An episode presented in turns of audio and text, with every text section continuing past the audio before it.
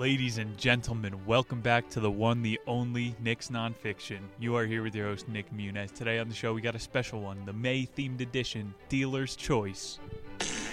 I have got for you the Socrates Express by Eric Viner.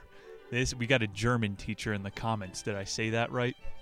Socrates said, "To do is to be." Plato said, "To be is to do." Sinatra said, "Do be, Doo. Ever heard the powerful final moving words of Socrates? I drank what? Poisoned himself with hemlock. You're thinking, how could philosophy help me in my 2020 modern life? This author starts by calling out all the iPhone addicts, all of the overeaters. Quote, We do not want what we think we want. We think we want information and comfort. We do not. We want wisdom. There's a difference. Information is a jumble of facts, knowledge, a more organized jumble. Wisdom untangles the facts, makes sense of them, and crucially suggests how best to use them.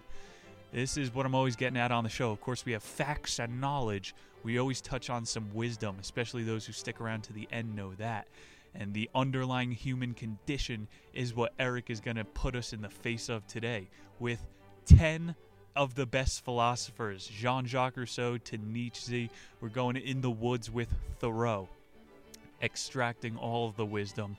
And here's a literary one liner. This one might get a laugh in the teacher's lounge. Wisdom does for young people what spirituality does for old people. Old people have heard all of the soothsayers, the Tony Robbins. They want some spirituality out here. Us young people, we need some wisdom. What is the next life hack that I could apply to my day to day?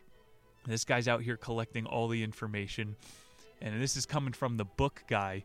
It's pretty petty to waste your time on earth collecting knowledge. this is the point of the show. I'm distilling books down to one hour a week into wisdom. Some people are looking for wisdom in packages of peanut butter M&Ms. I'm not sure who wrote this yuck 'em up. Knowledge is knowing that a tomato is a fruit. Wisdom is not putting it in a fruit salad. it's a proper sitcom laugh on that one. Socrates used to say, Let thy food be thy medicine, and thy medicine be. Okay, boomer, we have STEM technology. We all stumble through life like hoping that we're going to pick up wisdom here and there. It's in books, people. You have to, like, all of these guys summarize their entire lives into this.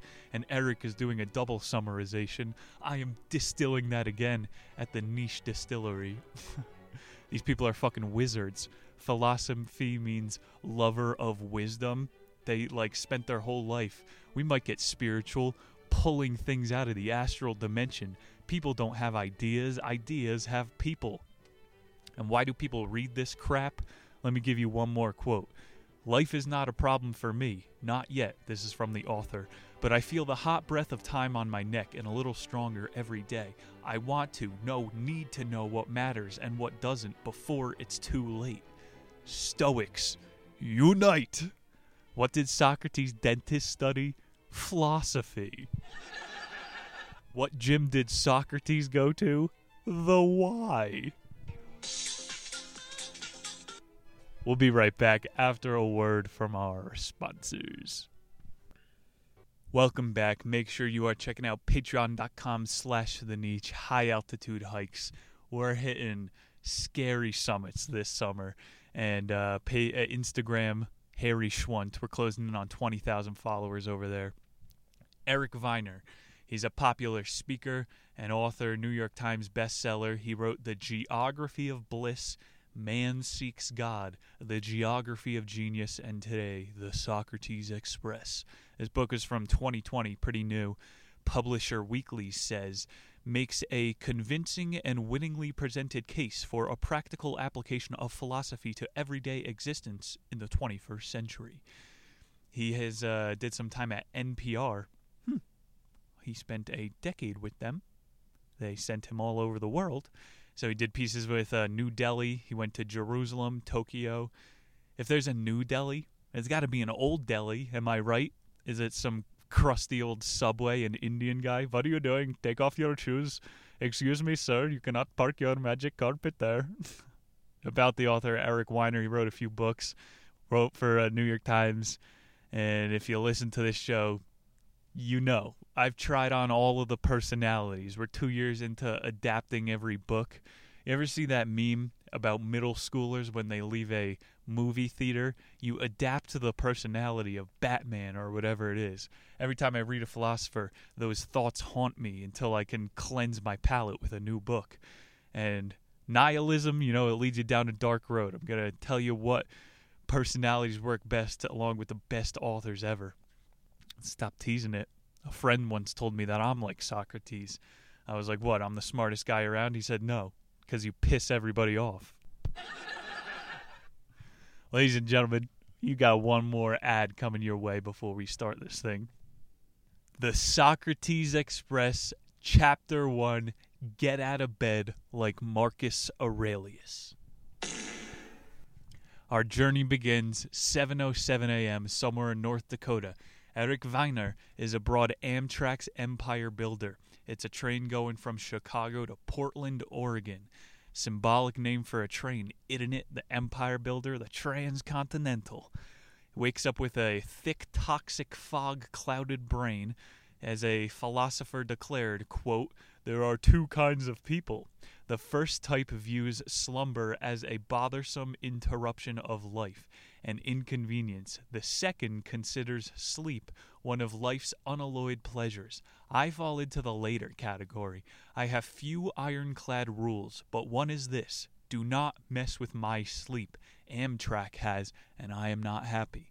Eric Weiner, the beginning of every chapter, he's on a different train somewhere in the world, and his sleep is being disturbed giving us a nice duality off the bat. Do you like sleep or do you like waking up early? He makes a claim from the Holy Roman Empire, quote, "Our demons do not haunt us at night time; they strike in the morning. We are at our most vulnerable when we are awake, for that is when the memory of who we are and how we got here returns." Is this an old person thing? I'm gonna have to disclaim my position out first. Like I'm fresh in the morning. I love waking up, seeing a sunset. Some people try to tell you the young person life hack. If you have something to do, get up one hour early. Well, then won't I just have to go to sleep an hour earlier at night? I did the whole daylight savings bit on the show before. It's like cutting an inch off of the bottom of your blanket and sewing it to the top. Yeah, my blanket is longer now buddy, it's the same inch. Why do we do this? it's for CERN. Eric reaches into his backpack of uh, mind stimulation. He pulls out a Marcus Aurelius quote. It's who this is about. Marcus Aurelius, Roman emperor, commanded an army nearly half a million men and ruled over an empire that composed one fifth of the world's population, stretched from England to Egypt, from the shores of the Atlantic to the banks of Tigris. But Marcus was not a morning Percus. Percus person. He lingered in bed doing most of the work in the afternoon after a siesta. This routine put him at odds with the fellow Romans, most of whom rose before dawn. Good thing every child is standardized to wake up for homeroom at 7 o'clock a.m., right? These empire builders, Marcus Aurelius, this guy commanded one fifth of the world, he woke up whenever the hell he wanted. And you know, he's considered the philosopher king for all the people who love Stoicism. He was one of the first royalty who they didn't make go to school and shit. And he, look at that, grew up working out a ton and reading a bunch. He didn't eat Doritos and get high like Robert Hooke. Henry Ford quote here I want a nation of workers, not thinkers. If you let kids sleep in, they might actually have a fresh mind. Eric said later on, on the streets of Rome, bleary eyed children walked to school in the pre dawn darkness. Marcus, thanks to his elite background, had become homeschooled. They made the kids get up before daybreak. I've done graveyard shifts in my life. You feel like a vampire. But I think the one that sucked my soul most was like uh, 5 a.m. coffee shops. So you have to be up at 4:30. I don't know, man. You know, it just throws off your whole day. It's fucking daylight savings on a minuscule scale. What do people have in common with Marcus Aurelius? Why should you care? He controlled the Roman army. I can't even control my desktop space. we have a common enemy with this guy. he hates mornings. It's not a universal, but a bad day usually follows a bad morning. So you got to set the tone for the whole day. You can't just sleep through the mornings. Like I'm saying, fix the entire thing. It's like uh, college students that listen, cramming for a test does nothing. If you listen to these sleep people, Andrew Huberman is the big neurologist now. You get more reps when you sleep. So don't stay up and pull all nighters. You're forgetting the things that you just studied. And you're basically drunk when you stay up for a long time. Stoic statement from Eric here quote, Mornings provoke powerful conflicting emotions. On the one hand, morning smells of hope. Every dawn is a rebirth. Ronald Reagan didn't campaign on a slogan of late afternoons in America. It was his promise of morning in America that catapulted him to the White House. Republicans always have the stoic campaign slogans MAGA. Obama was change. this guy is a Taoist. I regretfully voted for Gary Johnson in 2016. I think that's my only presidential participation. His campaign slogan, what it was, "Our best America, yet live free." That was a pretty good one, but we're yet to see any political spectrum slogan come true. Eric quote, "Too political." For some of us, though, mornings smell of simmering despair. If you don't like your life, chances are you don't like your mornings. is what I'm trying to get across with Freud and the hypnagogic state. When you wake up feeling groggy, maybe it's because you hate your life too, and your subconscious brain is still there, and it's trying to tell you, bro, I'm not trying to do this all over again and again and again and again and again. I like this quote. It's stoic and it's psychedelic. Mornings are a time of transition, and transitions are never easy. We're leaving one state of consciousness, sleep, and entering another, wakefulness. To put it in geographic terms, mornings are the border town of consciousness. Damn! Tying it in with the trains. You're on the Consciousness Express in the mornings, and you're coming out of tunnels. Trying to find some quotes. I like that quote. I also like that one that climbers say because they're always changing from one state to another. I come alive in the death zone. That's the energy, though. You gotta embrace the state changes. There's no right side of this issue. Should you wake up early? Should you wake up late? Philosophers are all split on it. Nietzsche woke up at dawn. He splashed cold water on his face. He worked until 11 a.m. I think I remember reading once that he would drink cold milk all day. He never drank water. this man must have had the most legendary milk mustache ever. Immanuel Kant, this guy made him look like a slacker. He would wake up at 5 a.m., immediately light his pipe, and start writing. There's a spectrum of the waking hours, but no one successful really sleeps until 10 a.m. Like I said, dawn before. Marcus Aurelius, yeah, never later than 10. That's the rule. this will take us to the end of the chapter, eases us into the rest of the book, the philosophical ought. So you should get out of bed. It doesn't mean that you have to. It's healthy to get out of bed. There's people that are bedridden, and you probably wish that you would have, but it doesn't mean you ought to. And, you know, my emphasis doesn't make it sound like a sound argument but it's uh, logically structured. I'm not trying to lose anybody in the weeds here, but what always follows the ought is a yet. So I ought to get out of bed, yet I don't want to. Here's a slam dunk. I don't have to get out of bed because Marcus Aurelius didn't get out of bed. You know, when I tell you these guys slept until 10, that's not supposed to motivate you to be lazy. You don't have to, yet you should. And so that's when ethics gets injected into philosophy, the ought problem. Marcus displayed great courage in battle, but as biographer Frank L- his most courageous feat was his constant striving to curb his natural pessimism. Even these big old kings, they got to check their sad boy side as well. Marcus was known for having chest and stomach pains his whole life. It kept him up at the night time. Eric's whole point is it doesn't matter when you get up, it's the attitude that you tackle the day with. Got a couple more quotes. Meditations, the book by Marcus. is unlike any book I've read, says Eric. It is not really a book at all. It's an exhortation, a compilation of reminders and pep talks, Roman refrigerator notes. What Marcus fears most is not death but forgetting. He constantly reminds himself to live fully. Marcus had no intentions of publishing his refrigerator notes, they were intended for himself. You don't so much read Marcus as eavesdrop on him. That's pretty great. And do you want me to do a bit? This first chapter is going long. This would be like if um, uh, you got to read. Too political. Never mind. Final quote for the chapter When you wake in the morning, tell yourself the people you deal with today will be meddling, ungrateful, arrogant, jealous, and surely. Life hack. You gotta wake yourself up before the demons wake you up.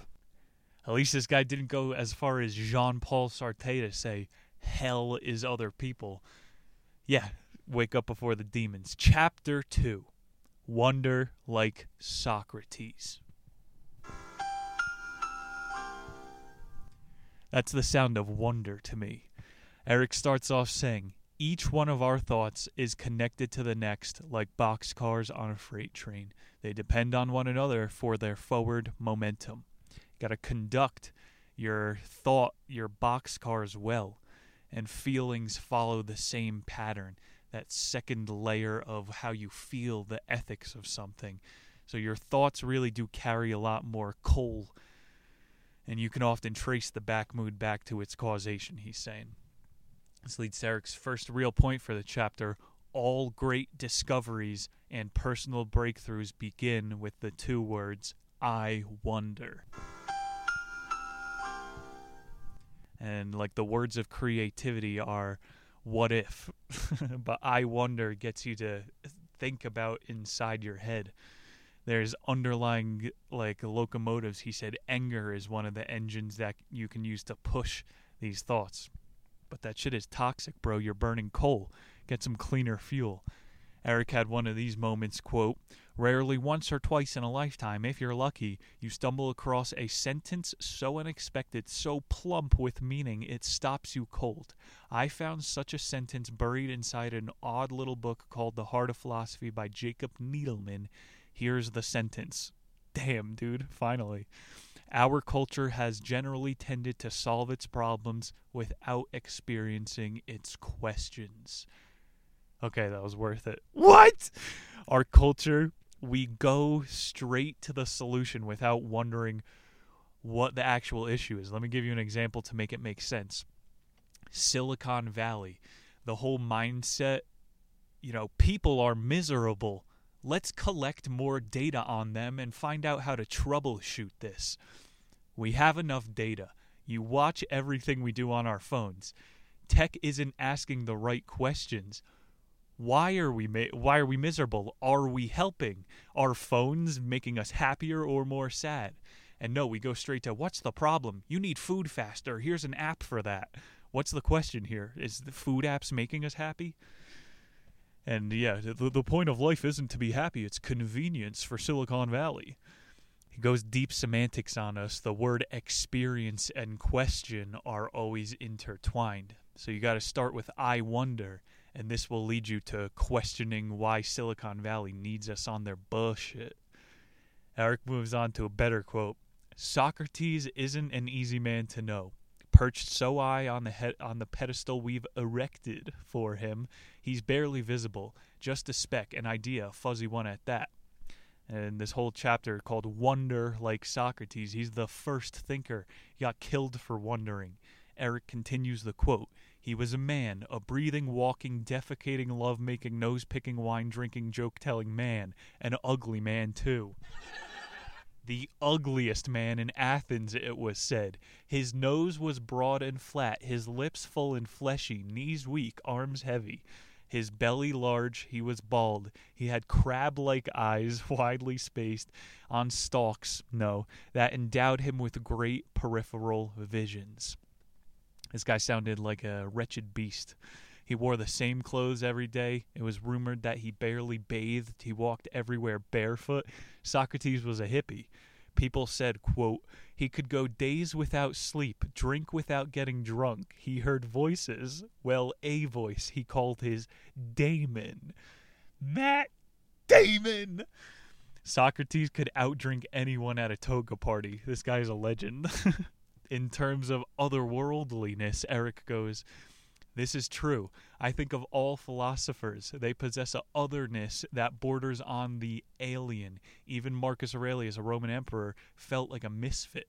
Diogenes, Diogenes, I'm not going to be able to say that right, a founder of cynicism, was the ultimate oddball philosopher. He lived in a barrel, masturbated in public, and in general traumatized the good people of ancient Athens.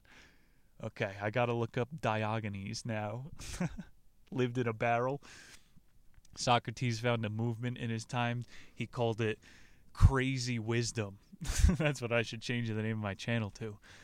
He instructed his students to break social norms and see how it makes them feel ostracized. Like a psychologist today would call this shock treatment, or I would call this the Tyler Durden complex. You get your fight club together and tell people to go outside and break social norms. Socrates also told students to question their other teachers. So you know why everybody hated him in town. He was the first Tyler Durden. Aristotle was all about the stars and the math. Socrates went deep on feelings and humans and gave his students three questions to keep in their mind throughout the day. How can I lead a happier, more meaningful life? How can I practice justice? How can I know myself? And all of these three questions have in common staying in a state of wonder. I wonder how I can be happier. I wonder how justice could prevail. uh, and then I wonder how I can know myself. In Socrates' words, Athenians, it seems, work tirelessly to improve everything except themselves. That's silly. Sounds like America. He declared it his life's mission to get people to get their own house in order just start wondering about things. the coolest part about Socrates, I thought, Eric said, there's no such thing as Socratic thought, only Socratic thinking. Socrates was all means and no ends. Like, take it to school, all means, no ends. Everybody gets an A. As long as you're trying, it's the means that you're getting to this thing. Not everybody learns at the same pace, but we stick everybody in a classroom so smart people get bored and develop ADHD and stupid people feel bad about themselves. Socrates is like the real father. I don't know, man. We need a joke in here. As long as you're thinking, you're not wasting space. I believe. Like, as long as you're trying, that's the whole I think, therefore I am. A lot of people out here aren't even thinking. Yoda said that quote while looking at a po- Polaroid. I botched it already. I think, therefore I am. I think, therefore I am. Fuck.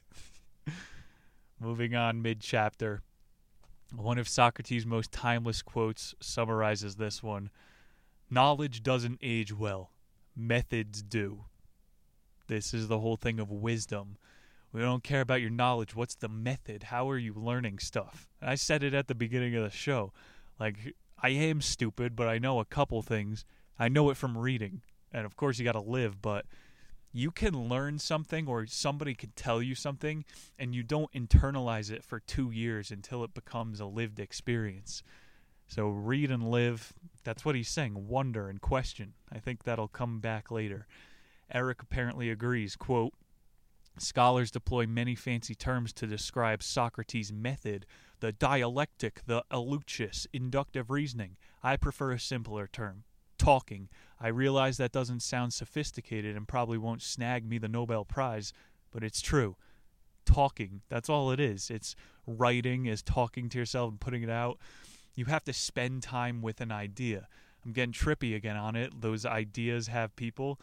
That demon is inside of you, and you got to feel that idea out or snuff it into your subconscious. This guy's a pretty funny author. It's true. You see why questioning is similar to experiencing? It sets your mental discourse in the same synaptical cycle. A dialogue is simultaneously doing what questioning and experiencing is. You're experiencing a new conversation. So Socrates just got his students together and would talk, whereas all the other professors he made fun of made people memorize things. My favorite class in college, Mr. Steiner. you won't be able to look him up. He used to get high before class, and then we would talk about crime outside and there was a wide swath of people, kids that wanted to be cops, and then hippie kids, and you watch them all go at it. You would hear some new things, and see that was an experience. I felt like I was on a roller coaster. I don't remember being lectured to. Eric is saying questions seek meaning as much as they infer it. So when you ask someone else a question, you infer some new position from it. I think, therefore, I am. That's the only wisdom from this part. All this is knowledge. Another great philosophical question I like Where's the party at? Maybe meet a girl named Pandora at the party, open her box. Oh, philosophy jokes. Eric says, Wondering is open ended, expansive. Wondering is what makes us human. That's been truer ever since the first caveman wondered what would happen if he rubbed two sticks together when he came across a cave painting, he probably went, "Who put this here? Was there a party here?" That's a good question. You're inferring who made this thing. I don't know, man. Just start asking questions. Eric got a quote about this. A serious question carries risk, like striking a match in a dark room. You don't know what you'll find when the room illuminates monsters, miracles, but you strike the match anyway. That's why serious questions are uttered, not confidently but clumsily, hesitantly, with gangly awkwardness of a teenager. Damn! Great quote. When someone starts tripping over their words, someone who doesn't usually speak up, you know what they're about to say is important. And even if it's a question, a lot of people write off questions. That guy didn't say his stance, so it's not important this question could have just opened up an entire new fucking hour of conversation. That's a great quote. And yeah, it carries risk. That's why curiosity did kill the cat. You are really opening a fucking Pandora's box when you start asking questions. but it's healthy for your mind. Thinking in the eyes of Socrates should be a ruthless interrogation, he said. That's great and yeah, spending time with your ideas isn't going to be fun. You got to fucking waterboard yourself and ask yourself if you really feel certain ways about things. Socrates quote, "The unexamined life is not worth living. Examine yourselves under high intense gitmo pressure." End it all with a well-framed irony from Eric. I do know this. It is deliciously fitting that the king of questions, Socrates, departed in a cloud of them, leaving us scratching our heads, wondering. Socrates couldn't resist planting one more puzzle in our minds, one more question to experience. Chapter 3 Wander like Rousseau. For this chapter, Eric is on a train from Basel to Neuchâtel, countryside of Switzerland, and this one is all about wandering, walking. So he's going to compare train travel to walking. Who remembers our uh, edition from Jean Jacques Rousseau? This is all in Switzerland. I called the guy the prime meridian of rational thought. he spilt his beans to us. That book was called The Confessions. He wrote uh, The Social Contract. Guy knew his shit. 1830s, Hugo described train travel as such. The flowers by the side of the road are no longer flowers, but flecks or streaks of red and white. Everything becomes a streak. The grain fields are great shocks of yellow hairs and long trees. Some thinkers in the early 1800s days of trains, they thought it was too fast paced. You need to stop and smell the roses. the Travelocity gnome was right back in Hugo's time, trains traveled 15 miles per hour. That was too fast for him. Speed is relative. Can you even imagine? I'm going off the rails.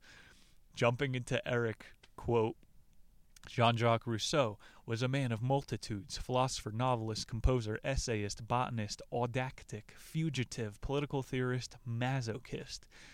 And we learned from the confessions he was one hell of a musician. Didn't know he'd like to have his balls tweaked. Most of all, he was a walker. He walked often and he walked alone. Yes, a stroll with a close friend had its pleasures, as do walking clubs, but as its heart prefers, walking is a private act.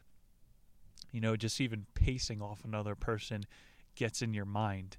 Walking alone is liberation. Robert Stevenson, the guy who wrote Jekyll and Hyde, he wrote Treasure Island, he called walking following the streak that takes you this way or that. And see, it combines the railway thing, the streak. You kind of get into this weird trance when you're walking. Rousseau followed his inner freak. He got lost in the Parisian countryside got kicked out of boarding houses, slept with mademoiselles left and right. There was an essence of freedom in walking he kept writing about, especially in today's world.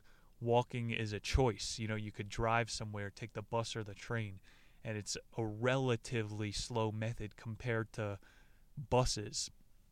You assume someone's exercising when you see them walking. You know, look at that guy being healthy. I'm trying to think here the citizens of Boulder, Colorado must think that I am a disembodied spirit the way I just float around. Sometimes I'll do the Asian man, hands behind my back. The story from the Confessions Jean Jacques, he was an apprentice for an engraver. They both hated each other.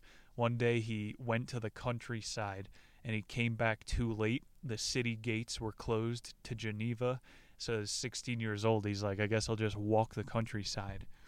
He's France's Johnny Appleseed. and our Johnny Appleseed hated the social contract. That is an archetype. While Rousseau, he came around to Paris in late age, he had an aversion to cities. So he said he felt unnatural and would only go there to get work published. He would visit Voltaire a lot. The Rousseau quote here I found in the pain in the shame even a mixture of sensuality that left me desiring more. That was explaining his walking fetish. Like uh, it, it hurts you after a while too to walk too far. That's when the real good stuff starts. I can't really relate with Eric this chapter. He goes, Mother Nature is something of a nag. A nag? It's the cradle of life. She's constantly reminding me of my core incompetence. I don't know how to pitch a tent or unpitch a tent or anything involved with a tent. We know, Eric, you have erectile dysfunction. In short, Eric is saying I don't like being outside because it makes me realize how incompetent I am. That's like getting mad at a mirror. Why is this mirror showing me how ugly I am? I hate this mirror. You hate yourself, Eric. I can't make you a man with screaming at you or a mirror, but going in nature can. He's hating the wrong things. He had a quote You can tell a lot about a person by how they walk. The Pentagon recently developed advanced radar that can identify up to 95% of individual walks as distinct as a person's fingerprint or signature. There's reason for concern in that quote. Let's go for the personal development route. You don't know how to walk until you walk alone because those mirror neurons in your brain are firing and you're always copying the person next to you. You naturally sync up and start two, three, four, marching together. The more walks you take alone, the more you're able to get your own swagger back, baby. You catch me pimp walking when I'm in the wilderness. If I get a, a nice 20% incline, I walk like Vince McMahon up to the ring when I'm going downhill. So definitely try that. Don't take your headphones with you. I don't know, man. The pace of life that we have now, there is no escape. Like Jean Jacques Rousseau, he could leave the city gates and separate that from himself. And you hear the word a lot today. It's hippie. Desensitize. Uh, make it relevant. Porn desensitized me. That's what the Zoomers are saying. Nature or like acute walking, he's saying, has the ability to resensitize you. There's that old movie. Uh, Escape from L.A. It's a John Carpenter. That guy is a genius. yeah, with the main character, he surfs a wave up and into Steve Buscemi's convertible. It's very self-aware. It's a funny movie. This guy, at the end of the movie, the last scene, there's the main character Snake. He just escaped to the technocratic prison of L.A. And then there's the General of the United States in the woods. Snake is holding the device that's able to turn off all the satellites. And the General is going, Son, if you press that button, everybody's going to be exposed to the wrath of Mother Nature. And Snake goes, Welcome. Welcome to the human race. And then he presses the button, and all the satellites turn off, and people look at that, leave their caves, go outside of their house, and realize they're humans again. It's a beautiful quote to end this one wandering, getting out inside of nature like Rousseau. Rousseau, like Socrates, was a kind of anti philosopher. He had no patience for empty logic chopping or hair splitting metaphysical subtleties. He was a thinker, but not an overthinker. Rousseau knew that his favorite organ, the heart, possessed its own intelligence, once we access not with furrowed brow and tight jaw, but with loose legs and swinging arms. And once you get into fun stuff, the heart is the portal, my dude. Definitely get in touch. Your best ideas won't come from like a boardroom full of executives, 10 point plans. It's not going to even come from intense brainstorming. Get outside and walk. This is the wisdom for chapter 3. Walk this way! Chapter 4 See Like Thoreau. On the train, Eric is discovering how the quiet car is the most civilized place in civilization. I would have to say the least civilized place is a megabus. you got five people playing Clash of Clans on full volume. It's the universal test of a good citizen. that and the shopping cart. If you're an asshole who just leaves your shopping cart in the middle of a parking lot, you're a net negative on earth. Henry David Thoreau, quote, was thrust upon me in ninth grade. I couldn't follow him, nor would I even have if I could. As I said, I was no woodsman. My life is not a model of simplicity. I promptly exiled Walden to the Siberia of my brain, where it joined Moby Dick, the brothers Karamazov, and integral calculus. Novelists like Dostoevsky, Herman Melville, get that out of here, says Eric that movie, The Big Lebowski, that's probably what this guy is watching. All of the symbolism is in front of your face. The dude and the nihilist go bowling. It's a pretty good movie, but it's a little too much fucking, hey, over here. All that being said, Eric admits if I've learned anything from my philosophical investigations, is that first impressions are often wrong doubt is essential. It is the vehicle that transports us from one uncertainty to another. More of this train car stuff. Thoreau, he was born in Concord, Massachusetts. Late 1830s, he was fired from his teaching job. He wouldn't inflict corporal punishment on the students. So he left all of his material belongings, pursued a simple life in the woods. Walden was the name of the bog that he was warned to stay away from. So, of course, he went there and made it livable. Yeah, Walden, it's boring, and ninth graders read it. I'm pretty sure that Thoreau is the original Shrek. He moved to a swamp. Quote, Thoreau possessed a certain iron pokerness, an uncompromising stillness in his mental character, said Nathaniel Hawthorne. Nasty Nate the Scarlet Letter, our boy. I think that Nathaniel Hawthorne and Henry David Thoreau are Shrek and Donkey, and they were both cast out to the woods. I should make one of those viral YouTube videos. The transcendentalism behind Shrek and Donkey. Famous quote from Walden In wildness, there is preservation of the world. It is often misquoted as wilderness, but that's not what he meant. Wilderness exists out there, wildness resides inside us. Wildness is strong and willful. That's the wisdom right there. And another thing that your ninth grade teacher won't tell you Thoreau was a pussy. I'm trying to fight off a sneeze here. Isn't that one of those uh, astrology girl things? When you have to sneeze, it means that you're saying something on the nose. Sorry. Your ninth grade teacher won't tell you how much of a pussy Thoreau was. This guy would commute to the nearby town from his bog and he would do his laundry there. He would eat pie there. Like it's like how these modern YouTubers, the biggest ones, do overnight survival challenges. They conveniently cut around all of the sleeping shots in the nighttime and go back and sleep in their fucking vans. I'm calling you out. You're the new Thoreau. Thoreau Woods, the original uh, Woods YouTuber. Nathaniel Hawthorne used to put out hype pieces about him and how deep his eyes were blue. You know, it's a circle where they're all putting each other up. Eric quote, Thoreau's vision was legendary. At a glance, he could estimate the height of a tree or the weight of a calf. He'd reach into a bushel of pencils and, by sight alone, grab exactly a dozen. He had a knack for finding buried Indian arrowheads. He's uh, a Superman. Thoreau wasn't one to tolerate the materialism non materialism debate. He's one of these anti philosophers. I don't care. I'm trying to live a simple life here.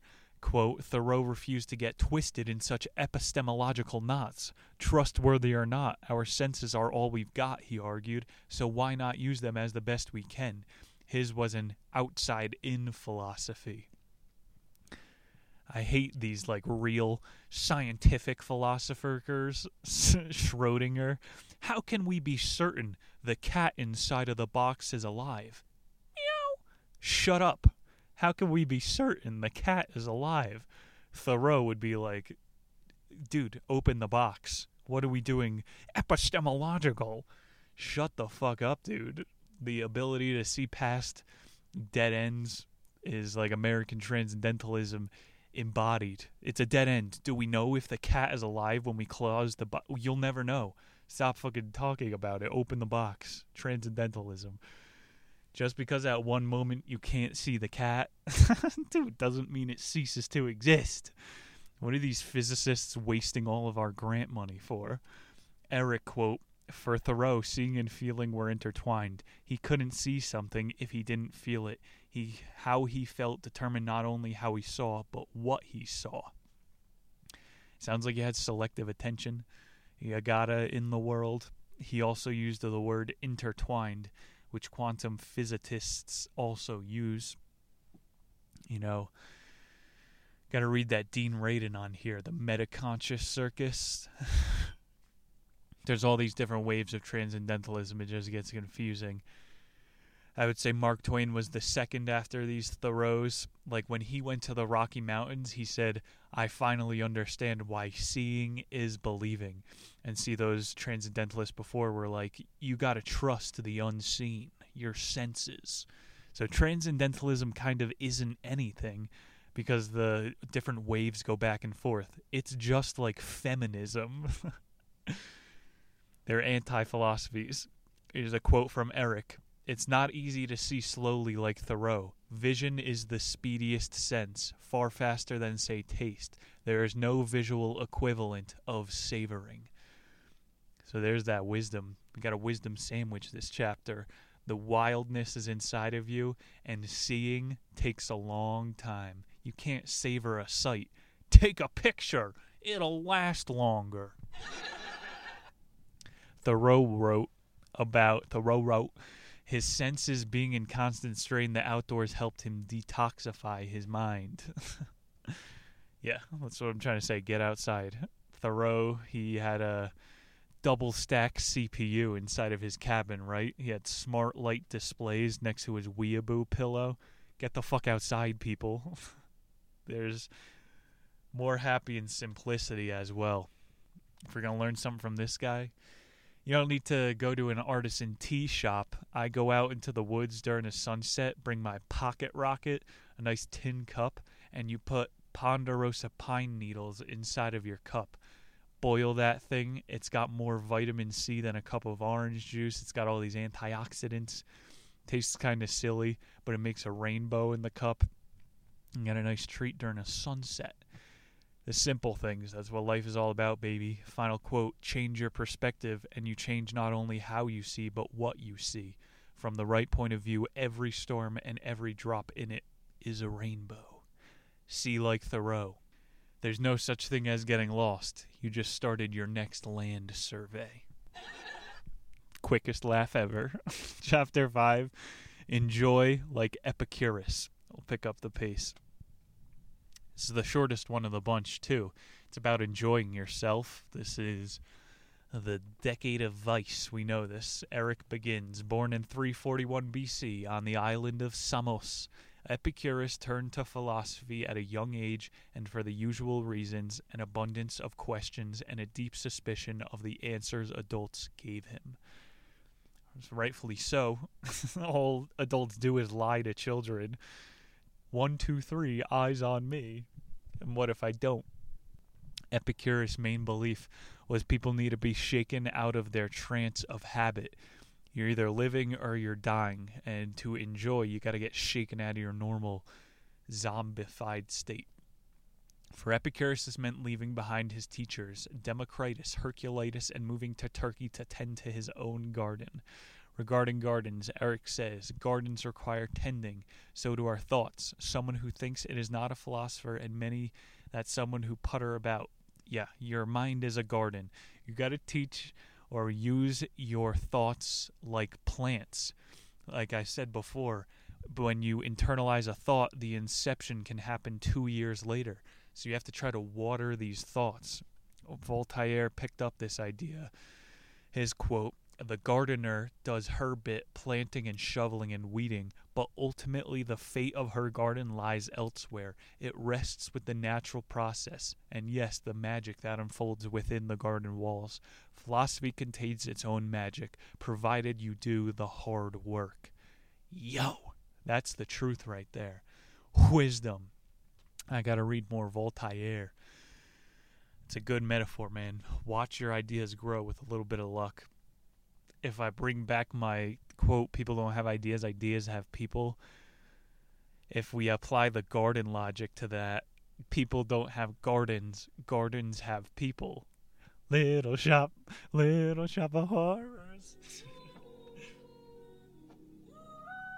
Gardens have people. You ever feel like nature is growing on you? Eric was on a train to Athens. He was saying, uh, this is an important place because philosophy started here. Leads us to the better quote Epicurus honed his own senses. He was a keen observer of human behavior. He surveyed Athens, and everywhere he saw people who had enough enough food, enough money, and certainly enough culture. Why weren't they happy? This is the century of excess. Why do we have the most suicide? Before he was kicked out of the city, he tried to get people on his uh, quote four part cure. Epicurus would tell him, like medicine, philosophy must be ingested at regular intervals, and he prescribed certain dosages of philosophy. you don't give a newbie a Nietzsche for their first read. Like medicine, he said there are potential side effects dizziness, disorientation, and occasionally manic episodes. Oh! So yeah, when you read a Marcus Aurelius, you get manic. Bro, I could fucking control an army. And you need that energy from time to time because then you regress to the mean and become boring again. you got to prescribe yourself the right dosages. That's why I'm saying these guys are wizards. You can alter your consciousness with books. Uh, sober people are liars. Ideas fucking influence consciousness. an idea. I'm getting high off of ideas, bruh.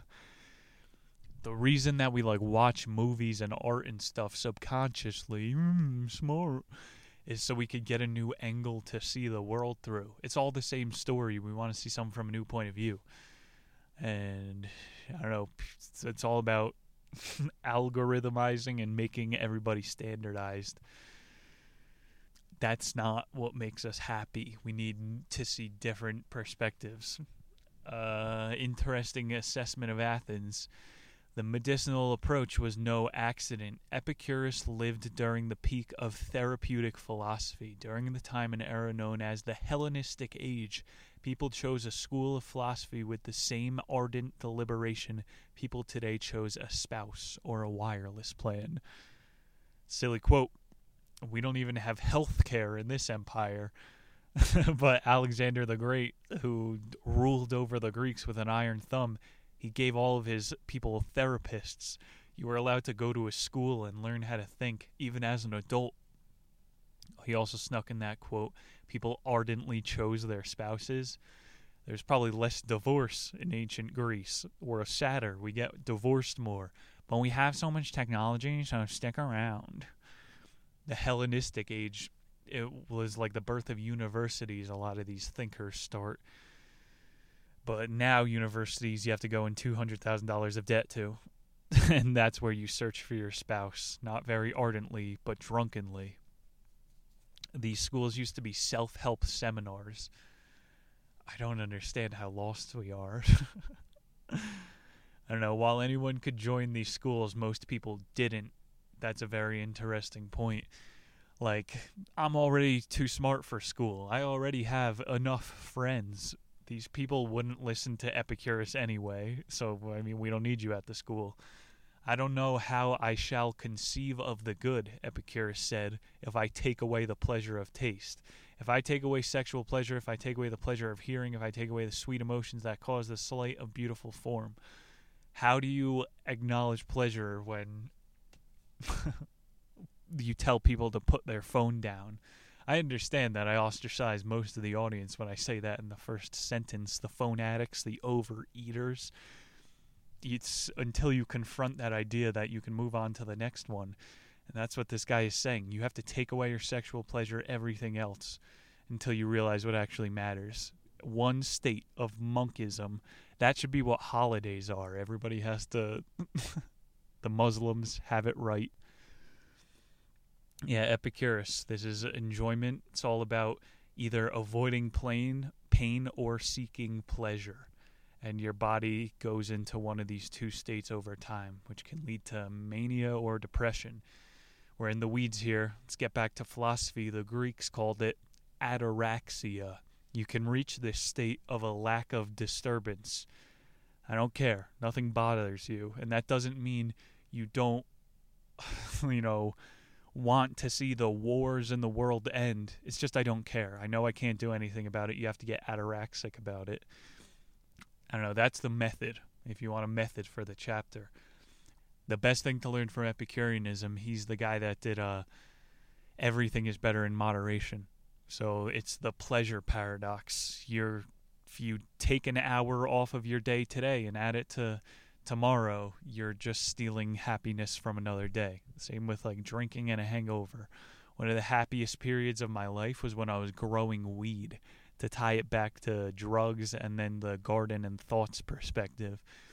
And that's all alleged. I didn't really do that. Watching something grow is great. You got to turn your mind into a garden and use the side that'll make you bigger. Chapter 6 Fight Like Gandhi for this chapter. Eric's on a train in India. It was built in 1853. It's called the Yoga Express. Eric is complaining about his world tour here. It smells in India. Everybody's poor. He said for a thousand mile train my ride, he had to wear a mask.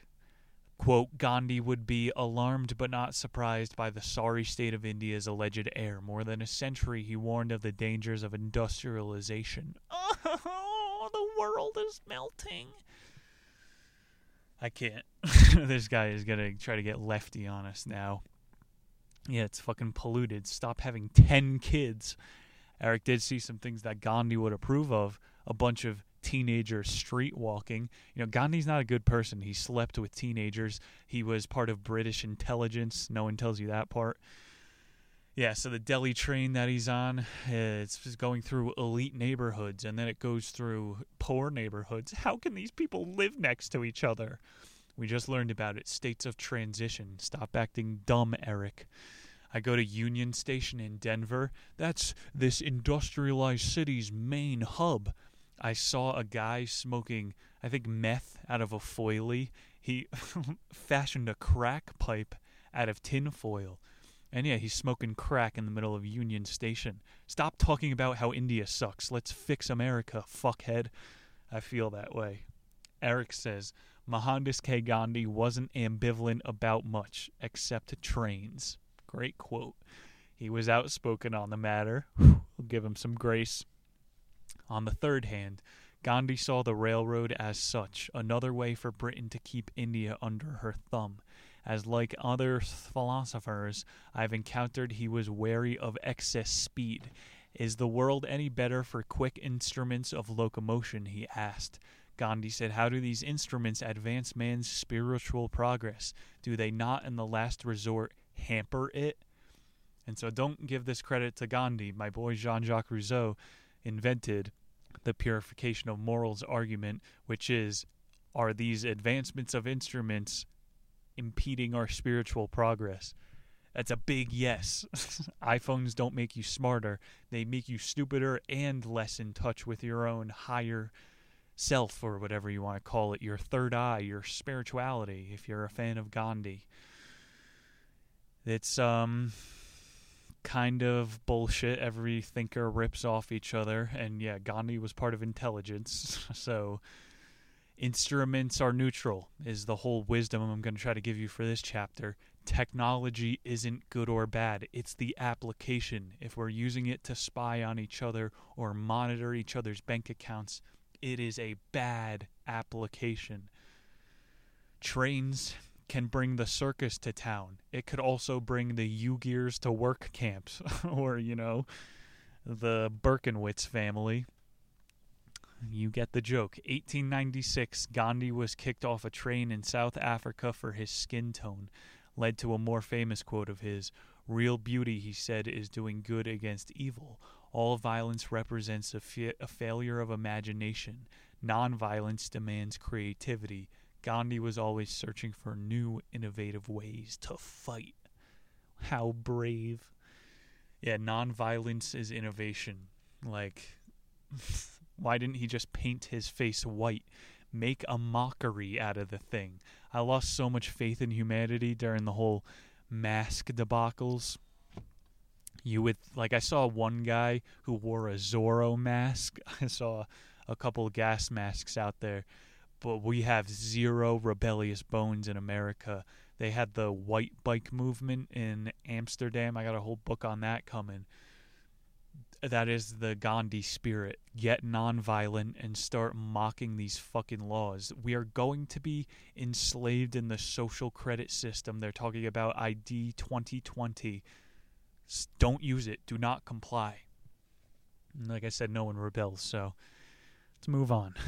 Eventually, quote, yes, Gandhi imagined a world without violence, but he was realistic enough to know that he was unlikely to happen soon.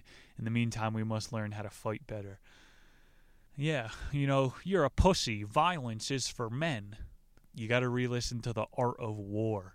It's the beta male that attacks first. Quote, Gandhi has obsessed with masculinity, words like manliness, strength, courage. Even his complaints about Indian railways were couched in terms of emasculation. They want to tamely put us with the hardships of railways as a sign of our unmanliness. It's uh, like the guy sucks, but he's right. We're getting pussified by technology. It isn't making us manlier. That's why I'm obsessed with chainsaws. It's the one thing that makes us sick. And guns. That's cool tech right there yeah, most technology is cucking us out. I would much rather have a horse that I could be totally free on, not paying 10 a gallon. As old as 75, Gandhi was taking vows of celibacy, and then he would invite uh, teenage girls into bed with him and not sleep with them. And it's a vow of celibacy, and you have to believe him.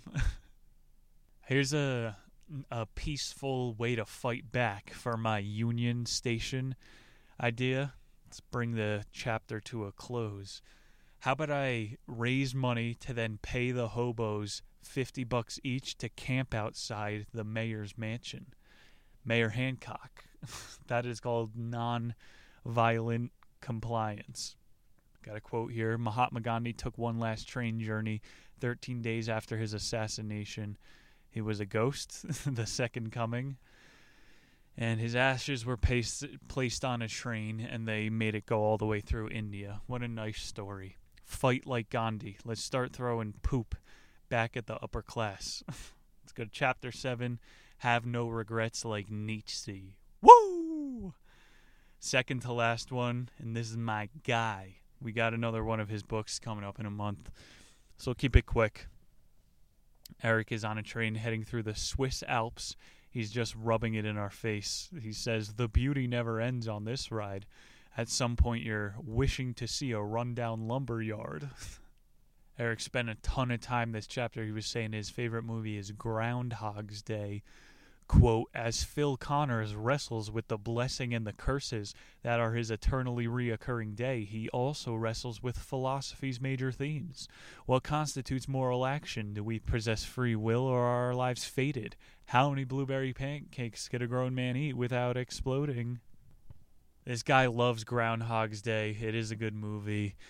The whole way this ties in, Nietzsche lived Groundhog's Day. Eric arrives in Sils Maria quote 124 years after Nietzsche. I see why he liked it. The gingerbread houses, authentic as they are adorable, the air sharp and clear, and everywhere I look the Alps stretched skyward. If there was such a thing as Swiss dirt, I see no evidence of it. Even the trash cans are spotless. He lived in a winter wonderland. Why was Friedrich Nietzsche so damn sad? He visits his room. It's above a local tea shop. It's, there's one narrow bed in it, a small writing desk, oriental rug, a kerosene lamp, zero posters of chicks. We know his cot went unused. Nietzsche was a virgin his whole life. Talked a big game for living so minimal. Quote, We want to be poets of our life, first of all in the smallest, most everyday matters. Like, um, every douche on Snapchat Hey yo, my life a fucking movie. Yeah, a horror movie. Nietzsche was saying, make your day the best day ever and keep working to perfect your day. Here's how Nietzsche's Groundhog Day began. Nietzsche craved routine. He woke early, took a cold bath, and then sat down for a monkish breakfast. Munka, raw eggs, tea, and anseed biscuit. During the day, he wrote and walked. In the evening, between seven and nine, he sat still in the darkness, an admirably rigid routine, but hardly heroic. Where, I wonder, is the philosophical daredevil, the aeronaut of the spirit? I'd be scared as hell if I came across a dark park bench and Friedrich was sitting there. You would think he was a flasher. Eric said the mustache was how he fooled people into thinking he was deep the who was it Bismarck was the Kaiser at the time, so he grifted off of that style. Judge for yourself. Quote From age 13, Nietzsche suffered from migraine headaches that, along with a panoply of other ailments, plagued him throughout life. His terrible eyesight worsened over the years. He suffered fits of vomiting that lasted hours. Some days he couldn't get out of bed at all. His dad died when he was young of softening of the brain. You get the picture. It's super depressing. And then the end of his life is even worse. Eric takes the stoic turn for the chapter. Friedrich lived in death's shadow, and so he lived every day as if it was his last. And you're saying if it was my final day, I would want to drink a zillion beers. I would have sex on the lawn of the White House. If it was really your last day, you would probably want to chill, probably want to mentally prepare to pass on. Nietzsche discovered some pyramid looking rock near Silvaplana. It was the big lake near his hometown. And so this was Friedrich's claim to fl- fame in his hometown claim to flame because he wrote the inferior sex about women. He never left his local town because he had some street cred there, and it was a winter wonderland. He became the best shit poster ever. Like I said, Thoreau was a nature YouTuber. Nietzsche was just a shit poster. he, he got his best quote out there in Zarathustra God is dead. A three word tweet that set the world on fire. He's just sending him out there from a 6,000 foot mountain town. I like this one of his. What doesn't kill you makes you weaker. He's like, stop doing things. It's wearing you out. Sit in your cot all day. Protect your mind. Fuck that. He didn't drink, so he would have probably bombed in front of most audiences. Listen to this one. Alcohol makes you as stupid as Christianity. You would never get a laugh with that. Nietzsche found a joke that somehow pisses off the drunks and the sobers. That's legendary. Except it's not funny because crowds don't laugh at it. you know, he is the guy that we did good versus evil. like when you start thinking about things in binaries, your IQ drops 15 points. And that's how you communicate to the masses. He's not wrong, he's just an asshole. He didn't use his proposed megamind just for trolling. He wrote the eternal reoccurrence of the same. He was going, Your energy gets recycled. So, yeah, perfect this day because you probably have to relive it a million times. Groundhog's Day. Why did he eat raw eggs every morning? That's his paradise. Have no regrets like Nietzsche. Do what you like, he says.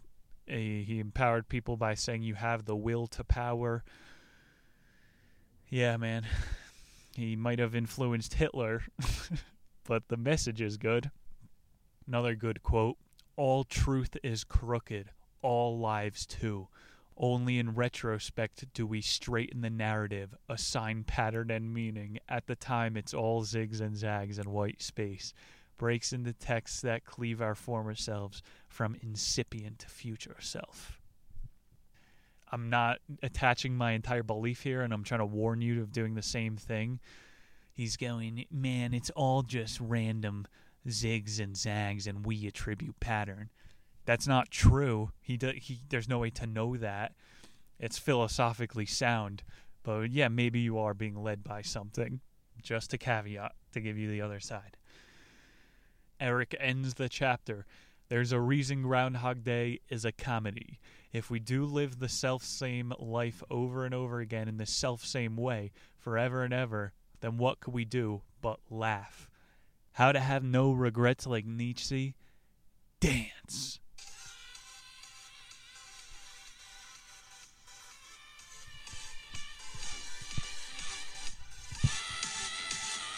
That's enough of that. Our final chapter, chapter 8 Die like Montaigne. 1530, he peaked with Les Essays. It would be fun to have that one on the show because all he does is mock intellectuals. Sounds kind of familiar, right? he debunks the necessity to learn. Quote, We are all but blockheads. On the highest throne in the world, we are all seated upon our asses. See, this guy's punching up. Montaigne would have killed. Mid Renaissance, all that reason and logic, you know, we're going to make you happy. This guy's like, no, we're, the Enlightenment, stop thinking. Let's get drunk and dance in the street. Relating it to the last chapter, quote, in practice, thousands of little women in their villages have lived more gentle, more equitable, and more consistent lives than Cicero those Marcus Aurelius, he didn't really live a life. He was up in the fucking tower all the time. He doesn't know what it's like to be a human. We have the opportunity, us, the listeners, the people. We're either on the cusp of a full fucking cyberpunk enslavement or a renaissance. That's my, or maybe it'll be Corona punk. you know what I'm saying here? It's either gonna, I don't know. Well, it's just hope let's believe. That's a better word than hope. The whole works better when each cell focuses on its own part. You ever hear that? Well, you also have to turn your mind to the middle as well. As below, so below. I'm just going to start sounding like Alan Watts here. Montague, he was a snobby guy. He had a lot of mm, ideas. Here's a quote of his Or Eric, like me, Montaigne is restless in mind and body. Like me, he enjoys traveling but enjoys coming home. Like me, he is a compulsive underliner and annotator. Like me, he has atrocious handwriting and struggles to unscramble what he's written. Like me, he's terrible with money and extraordinarily incompetent in the world of business. You get it. Montaigne is relatable. Continues on about how death makes philosophers out of all of us even the least contemplative person wonders at some point hey what, what happens when we die? This is not forever? Wait a minute. Montaigne lived in bordeaux where half of the people from the previous generation died of the plague. So this guy was death obsessed.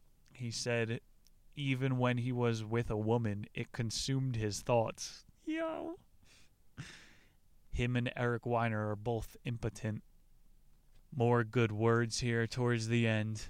Driving our dread of death is not only fear, but greed. We want more days, more years, and when against all odds we receive those, we still want more. Why? wondered Montaigne. If you have lived one day, you have lived them all. There is no other light, no other night. This sun, its moon, these stars. This is the way they are arranged. All of these are the very same your ancestors enjoyed and will entertain your grandchildren. Damn. Yeah, bro. Seeing a sunset hit so hard because it's the most human thing. Every almost every single person who's ever lived has experienced that. That's oof, baby. You either know something in your heart or you don't know it at all. Deep quote here we'll have to end it.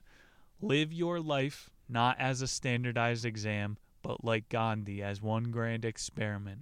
In this sort of personal lived philosophy, the goal is not abstract knowledge, but personal truths. Not to know that, but simply to know. I know that black people be wildin', but I know we're all the same knowledge versus wisdom. It's been a great day here. Knowledge can teach you the difference between racism and humor. Wisdom is blowing a tranny behind a dumpster. Eric Weiner, thank you for the grand tour. Ladies and gentlemen, that was the Socrates Express. How did I not make more wiener jokes? I'm wondering right now as I see the cover of the book. If you like the video, send it to a philosophical friend. We are underway for the month of May. Ladies and gentlemen, next week on the show, we have got Japan restored. It is time to dive into another nationality, see what the future holds. The East. I bet you guys needed to do some restoring after eating those nukes, huh, Japan? Japan restored. Sorry, not sorry. You're getting an American take on the honorable Japanese culture and the not so honorable disintegration into their sexless cyborg state. It's gonna get fun. Japan is where East meets West. It's a balanced view of the world. As always, here on Nick's Nonfiction. I want to thank you guys, the listeners. I hope you enjoyed this edition. I hope you were able to get some wisdom of your own out of it. My name is Nick Munez. Please check out patreon.com slash Dunish and as well Harry Schwant on Instagram. Love you guys. Let's get a random soundboard effect to take us out. Damn, son, where'd you find this? I found it from my mama. Thank you for joining for another edition of Nick's Nonfiction. I love you guys. My name, Nick Munez. I'll see you all next week. Peace.